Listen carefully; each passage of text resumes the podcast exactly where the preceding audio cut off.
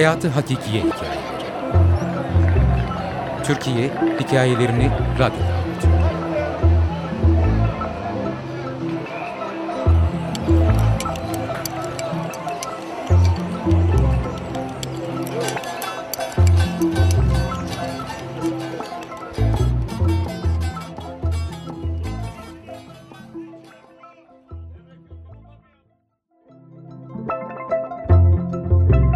Uyuyan Adam 1998'in bir Ekim akşamıydı. O zamanlar lise 2'deydim. Ceylin'in ailesi şehir dışındaydı ve onda kalacaktım. Bütün gün kafelerde takılıp uzun zamandır hayalini kurduğumuz kahverengi nubuk botlarımızı aldıktan sonra geç vakit Karşıyaka vapuruna bindik. Kıç tarafa oturup birer sigara yaktık. Nirvana'nın etkisinden çıkamamış, uzun salaş hırkalarımızın iki beden büyük gölgesinden hayran hayran botlarımızı izliyorduk. Hangimizinkinin daha güzel olduğu üzerine tartışmaya başladığımız sırada merdivenlerde beliren adam dikkatimizi dağıtıverdi. Yorgun adamlarıyla gelip yanımızdaki banka oturdu. Elinde kirpi baskılı iletişim kitabevinin kese kağıdı torbasını yanına koyup siyah yer yer aşınmış deri ceketini kollarıyla bedenine iyice sardı. Oturduğu yerde kaykılıp soluk mavi kotunun daha da uzun gösterdiği bacaklarını üst üste atıp uzattı. Kumral başını yavaşça geriye yatırıp bankın sırtlığına dayadı ve sanki evindeymiş gibi huzurla ve çabucak uykuya daldı. 20 dakikalık vapur yolculuğumuzun merkezi ansızın yeni alınan botlarımızdan bu gizemli adama kayıvermişti işte. O günlerde yanımızdan ayırmadığımız defterlerimiz böylece ortalığa çıkıverdi. Ben bir yanda, Ceylin diğer yanda yazdık, çizdik, karaladık. Vapur yavaşça kıyıya yaklaşırken Ceylin, ne dersin, sence bunu ona vereyim mi diye sordu. Daha defterinden yırtıp ayırdığı kağıdı uzatırken cevabım belliydi. Gecemize konuk olan bu uykucu adamı o kadar da çabuk kaybetmeyi ikimiz de istemiyorduk. Üç dört satırı ancak bulan kelimeler geceye ve yalnızlığa dairdi. İçinde şımarık iki kızın bu hayli yakışıklı adamı aslında nedenli beğenmiş olduğu üzerine hiçbir şey yoktu. Gerçek olan da buydu.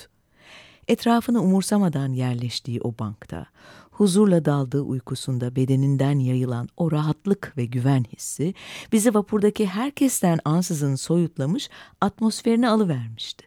Yer çekimi azalmış, kokulara ve ışığa hassasiyetimiz artmıştı.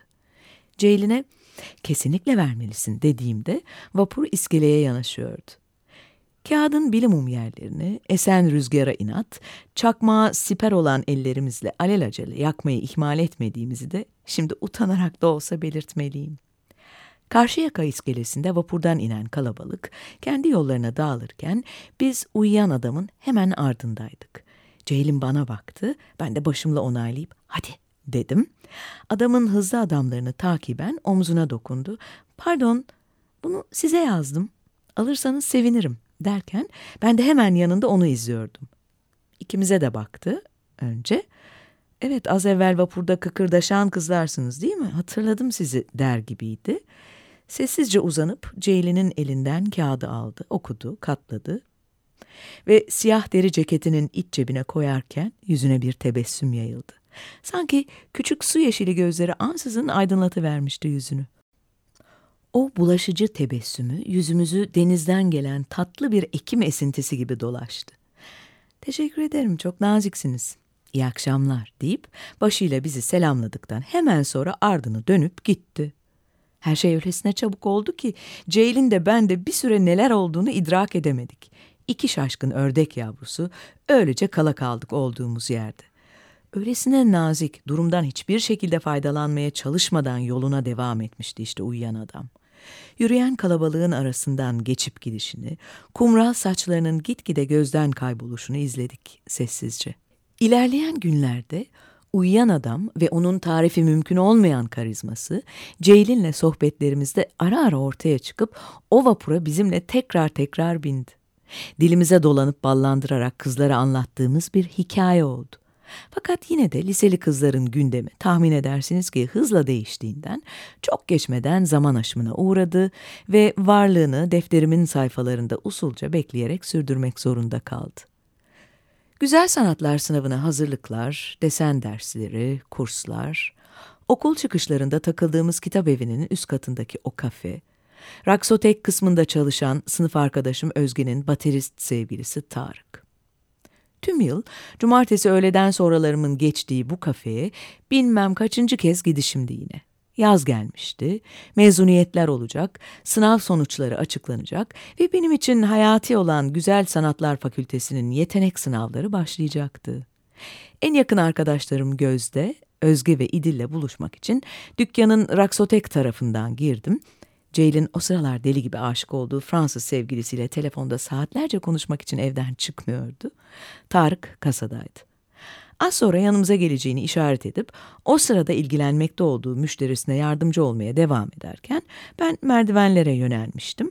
Sebebini bilmeden dönüp dükkanın devamındaki ofislerin oraya baktım. Bir ayağım basamakta, öylece ne kadar kala kaldım bilmiyorum. Ama az sonra Tarık omzuma dokununca kendime geldim. Oradaydı işte. Uyuyan adamdı. Atay, abi benim hatun yukarıda sen idare eder misin diye seslendi Tarık.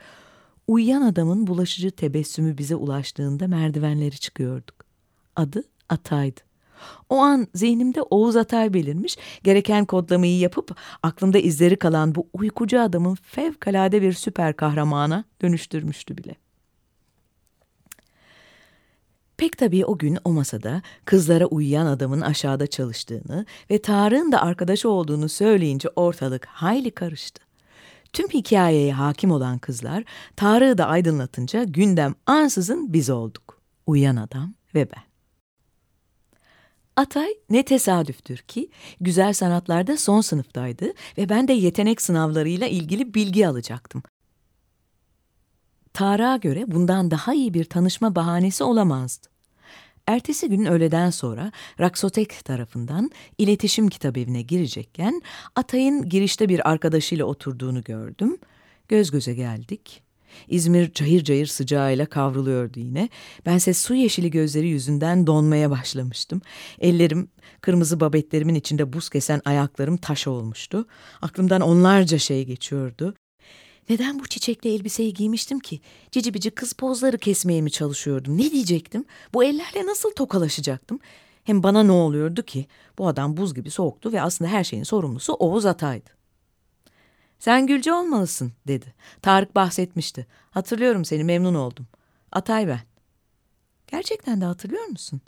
Vapurda hani sana bir not veren kız vardı. Ben onun yanındakiyim.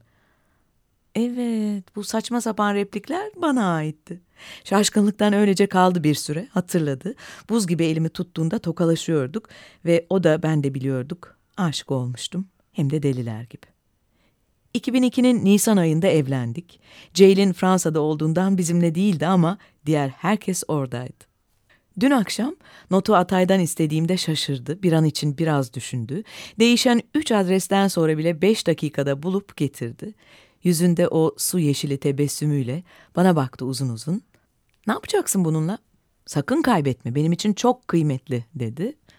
Pek tabii uzunca güldük. Yazacağım dedim.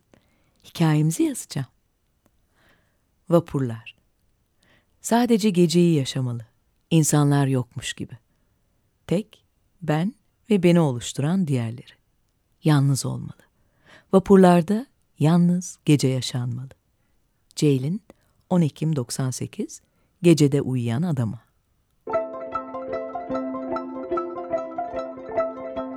Uyuyan Adam. Yazar Gülce Gürses Gergin. Editör Adnan Kurt. Okuyan Tilbe Saran